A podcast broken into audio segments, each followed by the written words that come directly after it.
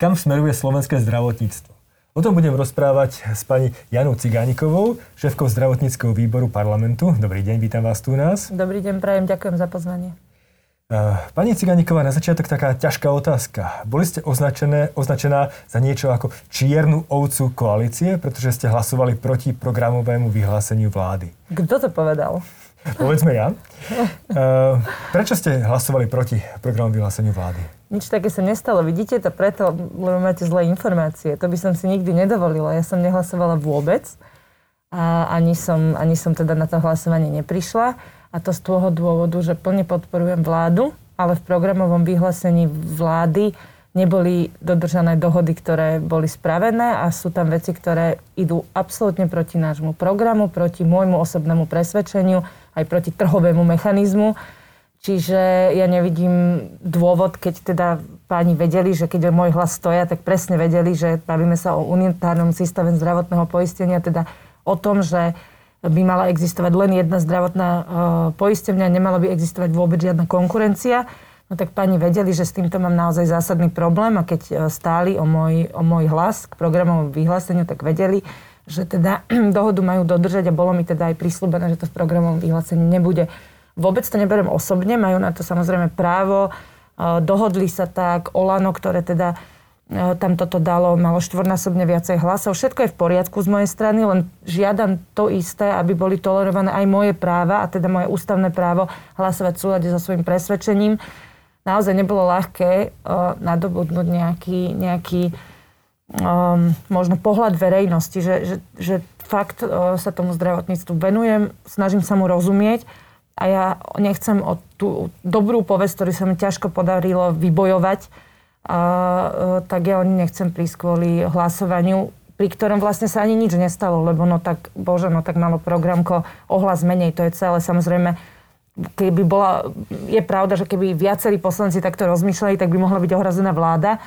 No a určite, e, keby bola vážka medzi unitárnym systémom a vládou, že Fico a Kotleba, no tak tam je to asi jasné, tam by išlo nejaký vyšší princíp a teda by som sa asi musela prekonať, ale teraz som ten dôvod nevidela, pretože bolo istých v podstate 94 hlasov, 95, aj keby tam bola pani Šafranko, ale tá je v nemocnici, čiže 94 hlasov bolo viac menej, ne, nechcem povedať, že istých, lebo vždy sa môže niečo stať, ale bolo jasné, že teda tá nadpolovičná väčšina bude a preto ja som nevidela vyšší princíp nejaký, na základe ktorého by som mala poslúchať aj proti, naš, proti svojmu presvedčeniu, proti nášmu programu a proti dohode, ktorá bola urobená.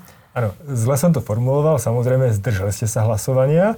Uh, zdržali ste sa hlasovania, čo vytvorilo mnoho otázok, možno aj novinárov, možno aj vašich koaličných partnerov, či klub SAS je jednotný. Aká, aká bola odozva z vášho klubu?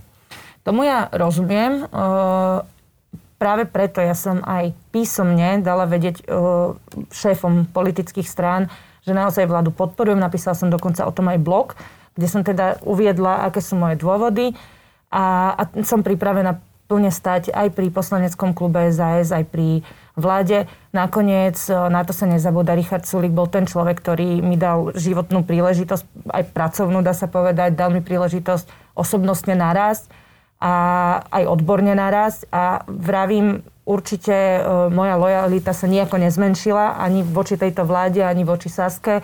Len vravím, že práve preto, že mám nejaký odborný kredit a všetci, čo zdravotníctve, o, zdravotníctve niečo vedia, tak naozaj vedia, že teda unitárny systém je, že v, v našich podmienkach, v týchto podmienkach uh, je naozaj fail, tak jednoducho ja som nebola ochotná prísť o ten odborný kredit. A, a hlavne nie kvôli tomu, lebo dohoda už bola správená. Olano malo 63 bodov v programovom vyhlásení vlády v tej časti zdravotníctvo. Saska mala 3. Hej, tam sa od, odráža to, že majú zdravotníctvo, že teda sú silnejší. Úplne v poriadku, berem to, tolerujem to. Ja som tam ďalšie naše body nedávala. Práve preto, lebo Marek Krajčí mi vyšiel v ústrety, že tam unitár nebude. Nechala som tam niektoré, s ktorými nie som úplne stotožnená, ale nie sú to až také fatálne veci ako unitárny systém.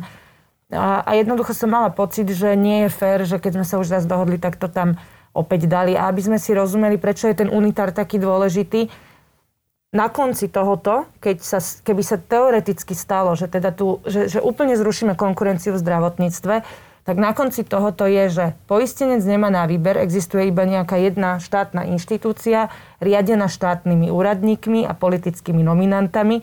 ktorí, aj keď sú najlepší na svete, oni, keď nebude existovať tá obava, že ten poistenec mi odíde inám, tak neexistuje zároveň ani dôvod, prečo sa zlepšovať.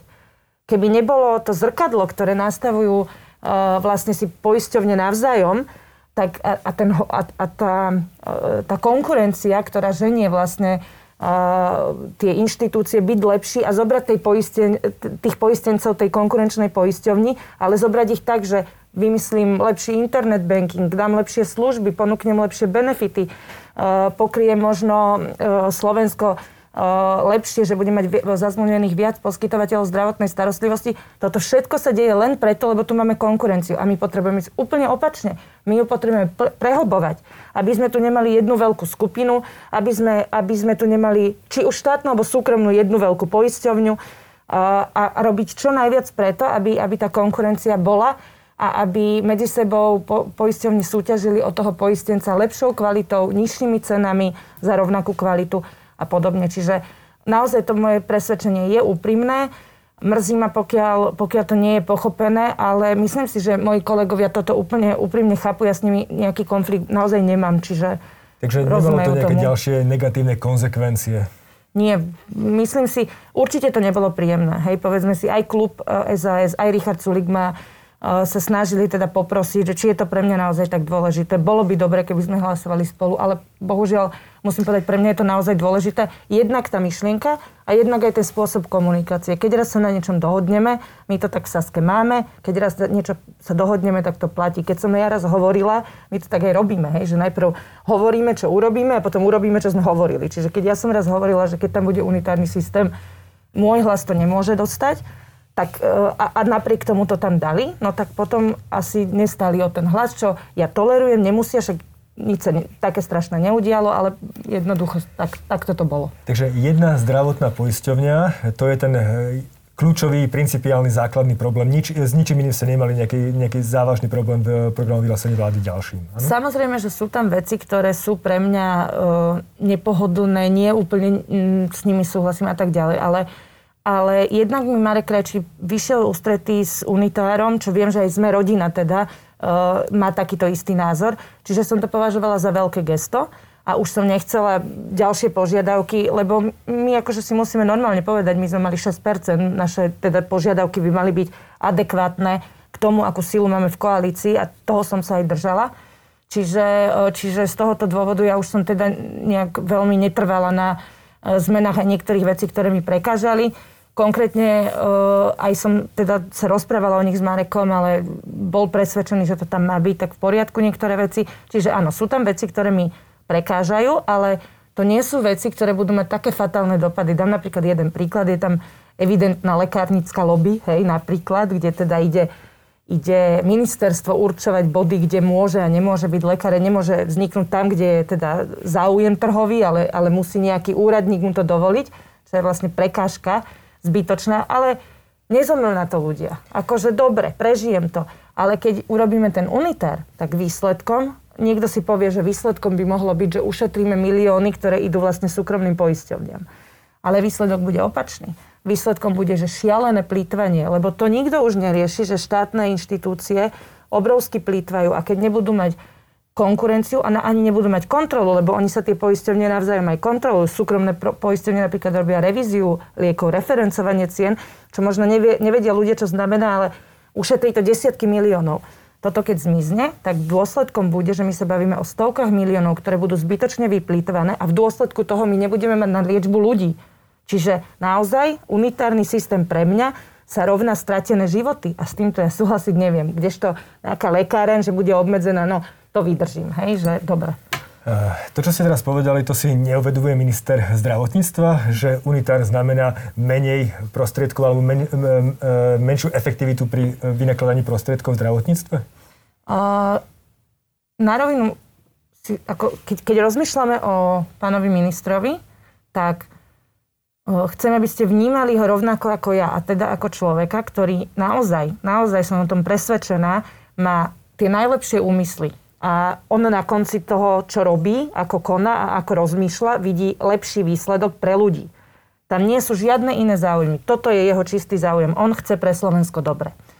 A ale vidí inú cestu ako ja a on teda vidí na konci unitárneho systému uh, to, čo mnoho takých bežných ľudí a teda, že odstránime tie zlé súkromné poisťovne, ktoré nám tam teda vyťahujú peniaze zo zdravotného systému, ktoré majú nejaké zisky a podobne a máme vyriešený problém. On vidí iba toto, ale to je strašne povrchné. Treba sa tomu venovať hlbšie. To nie je pravda. Keď si zoberieme, mesačne dávajú zdravotné poisťovne vyše 400 miliónov eur na zdravotnú starostlivosť. Ročne je to 5 miliard, ktoré správujú. Hej?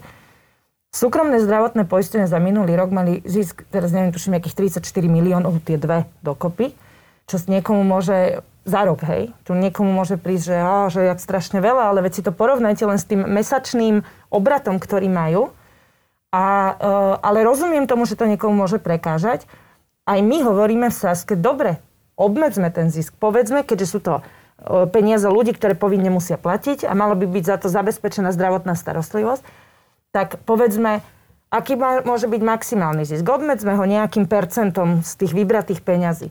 Naviažme ten zisk na konkrétny prínos pre ľudí. Povedzme, že milá poisťovňa, môžeš mať zisk, ale iba v prípade, ak tvoji poistenci s tebou budú spokojní, iba v prípade, ak ich vieš objednať na termín u poskytovateľov, u lekárov v ambulanciách, iba v prípade, ak dodržíš maximálny časový nárok, ktorý ti dáme uh, vlastne v zákone, ktorý ti povieme, že aký máš dodržať, iba v prípade, že nemáš dlhy a podobné veci. Čiže to, to, s týmto sa dá narábať. Dá sa E, dá sa dosiahnuť to, že zároveň sa nebude plýtvať peniazmi a zároveň tu budeme mať ten konkurenčný boj, ktorý zvyšuje kvalitu.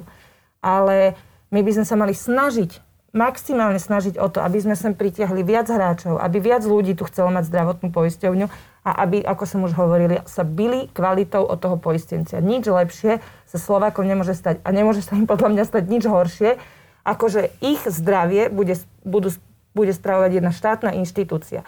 A to som aj Marekovi hovorila, lebo ešte možno za našej vlády, ako tak, hej, že nie, naozaj tie úmysly sú dobré, čiže nikto tam nebude, podľa mňa, nejde tam s úmyslom kradnúť alebo nerobí sa, ale pozor, sa môže prísť nový Fico, ako príde sa nejaký Fico 2, ktorý slúbi ľuďom niečo zadarmo, oni si ho zvolia. A potom nič iné nebude robiť, len my mu to takto na tácke dáme ako švedské stoly, nebude tam žiadna kontrola, žiadna konkurencia, ľudia nebudú mať kam odísť a on to bude len ako, to, to sa proste deje a ja mám pred týmto strašnú obavu. A len tak si to šplechnúť do programka a len tak si to na silu pretlačiť parlamentom, naozaj v dôsledku môže byť fatálne. A ja som si istá, že Marek toto nechce, tak preto dúfam, že budú počúvať tie moje argumenty. Nakoniec tak, ako ich počúvali, keď sme diskutovali o programovom vyhlásení a vytiahli to z toho. Potom to tam dali už, keď som tam nebola. Hovorí sa o tom, že cesta do pekla je dláždená dobrými úmyslami. Môže to byť aj v tomto prípade presne ten, e, tá ideológia štát versus trh, pretože skutočne mnohí odborníci, keď počuli vyjadrenia e, Mareka Krajčího, zdravo, ministra zdravotníctva, tak e, je, je o tom, že trh zlyhal a teraz treba, aby sme všetko v podstate viac menej buď zoštátnili, alebo spravili konkurenciu všetkým štátnym, štátnym inštitúciám, ale preto, keď sa, teda súkromným inštitúciám, ale preto, keď sa pozrieme napríklad na výdavky, revízie výdavkov v zdravotníctve, tak zistíme, že práve štátna poisťovňa výrazne plýtva, plýtva desiatky miliónov eur ročne, čo je v podstate ešte viac ako zisk e, súkromných poisťovní, ktoré možno tú efektivitou dokážu ten systém, ten systém nejak, nejako zlepšiť. E, nie je odchod poistencov z Všeobecnej zdravotnej poisťovne práve znamením toho, že asi tam niečo nefunguje? Nie je to v poriadku?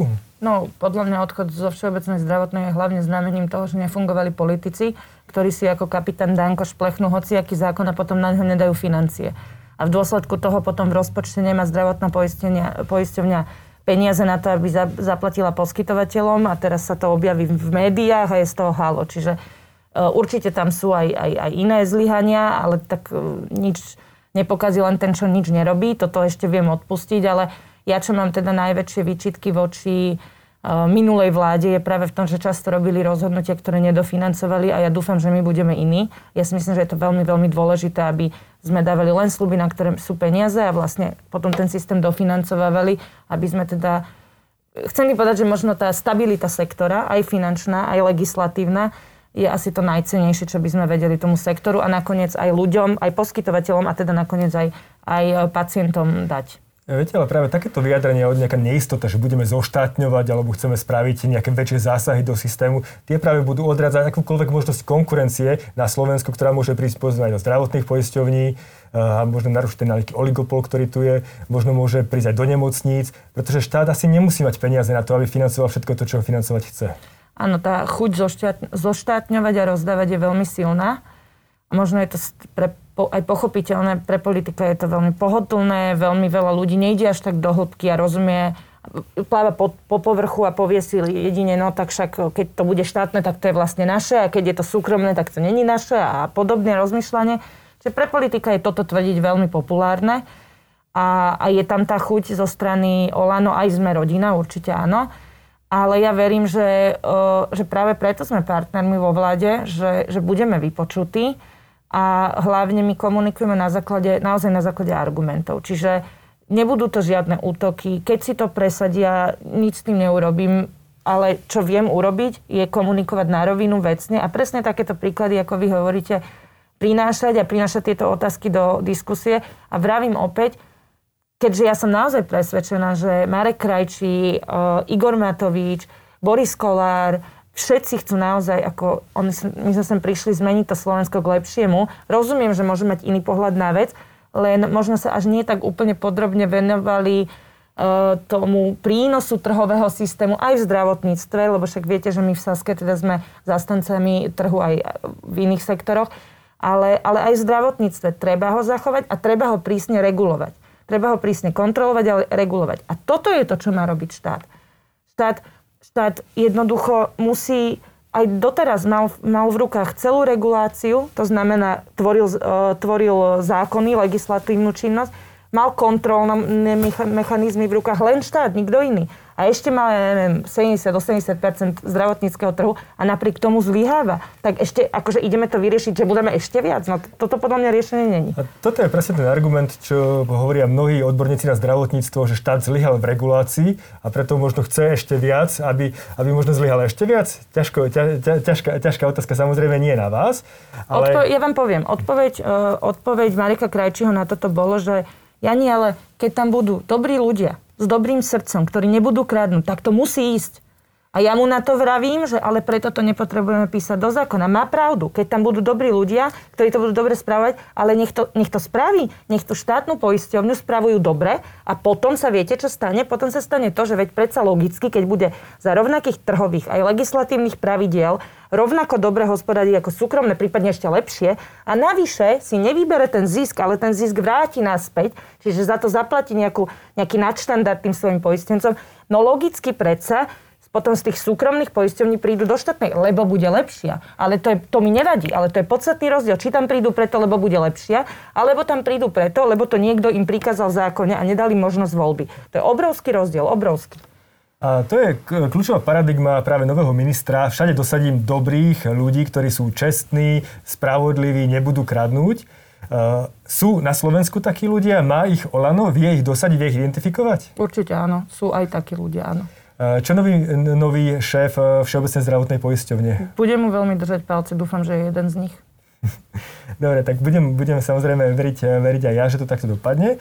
Poďme ale späť k téme zdravotníctva, k programu vyhláseniu vlády, pretože je tam veľmi veľa vecí, ktoré sú finančne náročné. Skutočne, toto je program, ktorý akoby bol postavený za tých ideálnych ekonomických podmienok, ale tá realita je radikálne odlišná. Myslíte si, že je ten program, program ako v celistvosti realizovateľný?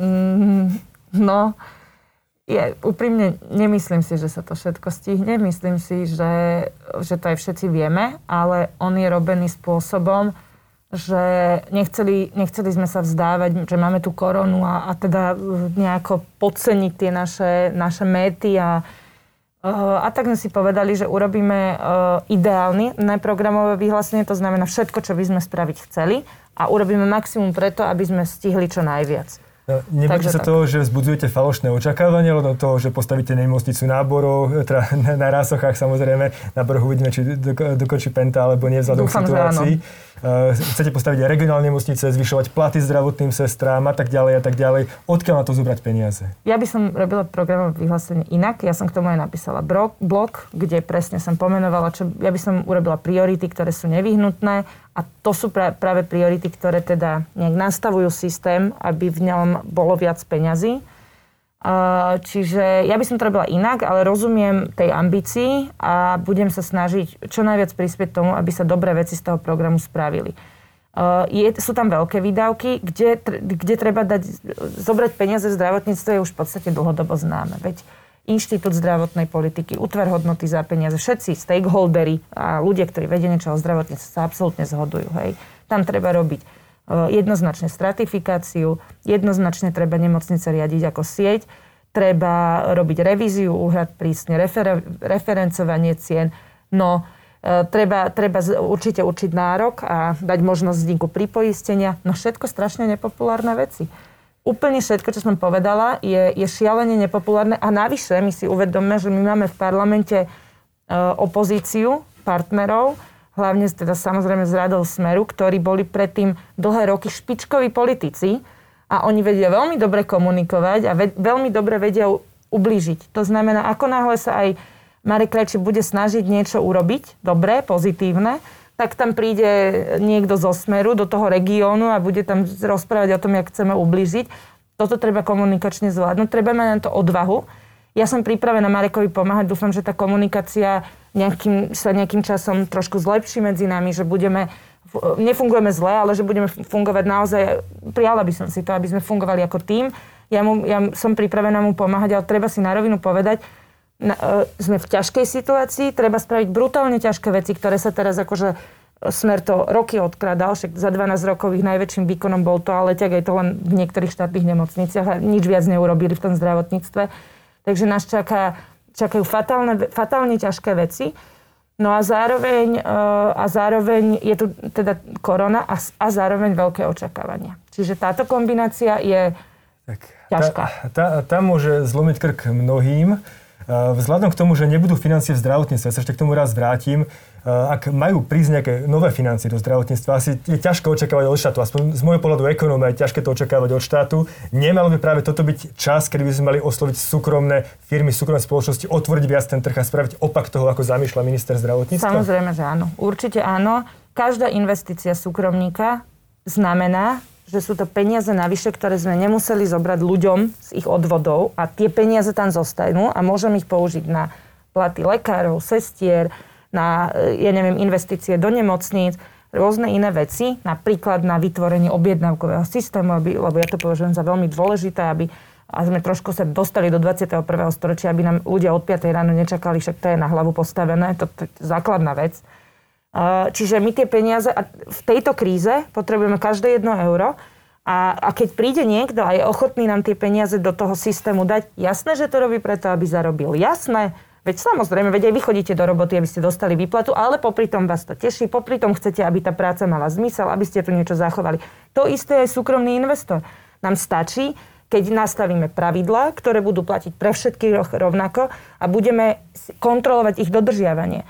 A keď toto zvládne štát, keď toto zvládne, tak len uvítajme investorov. Jasné, že musia dodržiavať pravidla. A, a keď niečo nedodržia, tak im poriadne seknúť po krížoch. Ale ale nevytvárajme len preto, že niekde sa smeráci dohodli proste uh, s nejakými súkromníkmi kedysi, tak ne, neničme možnosti ľuďom, aby, aby jednoducho mali tú konkurenciu, aby, tu, aby sem prišlo nejaké zahraničné know-how, aby sa ten systém hýbal dopredu. To je chyba, poďme opačným smerom, ako prísnejšia kontrola, prí, prísnejšia regulácia, ale ale chcíme tie peniaze, lebo, lebo ich potrebujeme. A keď si nakoniec zarobia, však rovnako si môže zarobiť aj štát, hej, tak si, ale nech si zarobia. Ale za kvalitné služby, ktoré pocíti nakoniec ten poistenec alebo pacient. A potom, keď, mi, keď, mi, e, keď, keď dokáže ten súkromník mi vybudovať nemocnicu, kde budú spokojní tí, tí pacienti, kde budú zachraňovať životy, kde sa budú rodiť deti, tak ja mu rada dám nejaké obmedzené percento zisku a, a nemám s tým žiadny problém, ale musí to byť za niečo nejak dnes, že napríklad poistenie v podstate nemajú žiadne povinnosti a ani žiadne možnosti, lebo neexistuje nárok. No tak a potom od nich čakajme, že niečo urobí. No na čo by to robili? Však teraz je to len na nich, že koľko dajú na zdravotnú starostlivosť, koľko si vyberú. Je to v podstate len na tom konkurenčnom mm, boji, že nemôže byť horší ako konkurencia, lebo by prišli o poistencov, ale nič iné ich nereguluje. Tak poďme do tohoto.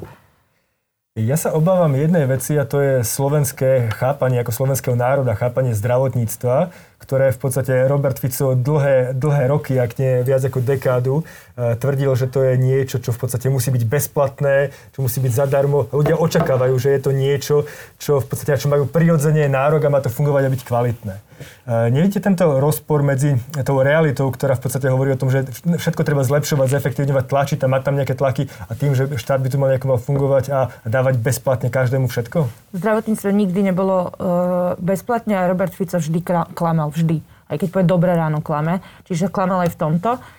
A e, prejavuje sa to tak, a to, to mi určite ľudia dajú zapravdu a si to uvedomia, keď si to predstavia. Každý z nich má určite skúsenosť, kedy musel zháňať lekára po telefóne, po kamarátoch, lebo sa nevedel dostať. E, kedy bol zúfalý, pretože mal dlhú čakaciu dobu, on alebo jeho nejaký rodinný príslušník na operáciu, kedy musel dávať pod stolom peniaze lekárovi, niekomu, aby, aby dostal zdravotnú starostlivosť. Vždy to tak bolo, alebo ne, vždy, áno, vždy. Počas Slovenskej republiky asi to takto proste nejako funguje, ale funguje to tak preto, nie preto, že lekári chcú, dá, chcú brať úplatky a pacienti ich chcú dávať. To, to, to nie je, že, že dôvodom predsa je práve to, že tá, to, to je, keď máte auta, hej, že si zoberte, že teraz by sme povedali ľuďom, že, že auta zadarmo pre všetkých. No tak čo by sa stalo? Tak Okamžite by prišli pred automobilky, pred, pred predajne automobil, automobilov by prišli ľudia, obrovské rady a všetci by chceli také auto. Kto by nech, Mercedes zadarmo, no kto by nechcel, hej? Tak sa všetci postavia, čakajú. Ale tých Mercedesov, tých Audi je obmedzené množstvo. Čiže tí prví dostanú a potom musia ostatní čakať. A najprv budú čakať kratšie, potom dlhšie. Dopredu sa dostanú tí, ktorí poznajú niekoho v obchode, že zdvihnú telefón a zavolajú, alebo keď niekoho uplatia. Hej, že je síce zadarmo, ale ja vám niečo dám do vačku a, a teda dajte mi a budem prvý. Dobre. A toto sa deje v zdravotníctve. Nezdravotnú starostlivosť predsa dostávajú ľudia, ktorí majú známosti alebo peniaze. A tí, ktorí chcú vraj najviac chrániť tým, že má byť bezplatné, tak tí čakajú koľko keď sa ani nedočkajú tých operácií. A toto je realita. A to nie je preto, že nás to je preto, lebo tí ľudia, tie, ten počet miest, ten, ten čas, aj peniaze, všetko je obmedzené. Takže my nemôžeme tvrdiť, že za obmedzené zdroje dáme neobmedzenú zdravotnú starostlivosť. To nie je nič iné, iba klamstvo. Takže my hovoríme, na rovinu si povedzme, koľko máme peniazy v rozpočne a povedzme na rovinu ľuďom, čo im za to vieme zaplatiť.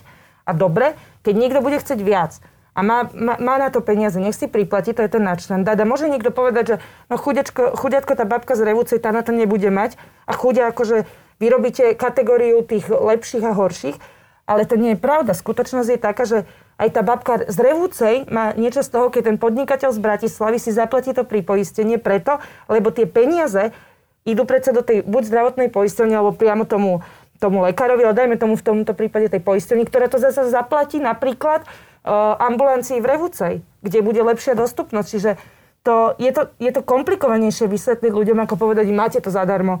Ale ja som presvedčená, že veď aj tieto voľby nakoniec ukázali a mnohé iné, prípadne prezidentské voľby ukázali, že ľudia sú schopní nejakého úsudku a sú schopní rozmýšľať, no tak ja sa budem snažiť s nimi na rovinu komunikovať. Áno, dostávam za to rôzne nálepky, ako sa to už deje, ale mne sa ešte nikdy nestalo, že by som nevedela vyargumentovať svoje konania, svoje názory. A keď sa to teda stane, tak ich zmením, lebo asi nebudú správne, ale ja sa tohoto nebojím. Myslím si, že tých vyhlásení, programov vyhlásení vlády, ktoré je sporných, respektíve bude veľmi ťažko realizovateľných, je mnoho. Ja budem veľmi rád, ak budete môcť prísť možno častejšie a porozprávať sa konkrétne o nich, pretože tu ich teraz nestihneme. Eh, ja sa ešte spýtam možno poslednú otázku a to je tá, že spolupracujete s ministerstvom zdravotníctva a aká je tá spolupráca? Snažím sa o to, spolupracujeme, nakoniec som tam skoro každý deň, ale musím povedať úprimne, že možno, že aj tak, tak vyzvať kolegov, ja som pripravená naozaj prediskutovať si veci skôr, byť k dispozícii viac. Som pripravená viac meniť zdravotníctvo k lepšiemu. Viem, že je nepohodlné, lebo, lebo naozaj Olano a Marek si dal okolo seba ľudí, ktorí majú ten proštátny narratív. A jasné, že to je pohodlné, keď nemáte oponentúru a, a všetko vám proste ide, lebo, lebo teda nikto sa vám neodváži niečo povedať. Ale aj tak sa nakoniec stane, že sa to dostane na zdravotnícky výbor. A ako ste videli, ja mám naozaj, ako, naozaj mi to trvalo ten odborný kredit si vybudovať a ja nebudem súhlasiť s hociakou somarinou len preto, lebo sa to odo mňa očakáva. Naozaj nebudem. Čiže naozaj ponúkam pomocnú ruku, aj to dávam pravidelne najavo, aj teda s Marekom telefonujeme, sa stretávame. Uh, v tej diskusii o tom, ktorá cesta k tomu správnemu riešeniu, ktoré chceme obidva, obidva alebo obidva, aj Saska, aj Olano, ale všetci, tá ktorá cesta je tá správna a tá argumentácia a tá komunikácia je vždy dobrá. Čiže áno, spolupracujeme, aj dobre spolupracujeme, nedá sa povedať, že nie, určite sadne práh, veci sa ukludnia, ale, ale teda chcem uistiť kolegov, aj ľudí, že naozaj som pripravená na diskusiu, na pomoc, na, na prediskutovanie si veci ešte predtým, ako prídu do parlamentu, tak ako som to robila predtým. Budem sa snažiť naozaj na čo najlepšie rozhodnutia a čo najviac vplývať v pozitívnom smere eh, na toho nášho pána ministra, aby mal aj nejakú protiváhu. Takže toľko Jana Cigániková, šéfka zdravotníckého výberu parlamentu a poslankyňa za SAS. Ďakujem veľmi pekne, že ste prišli. Ďakujem ešte raz za pozvanie, prídem rada aj na budúce. Pekný deň všetkým.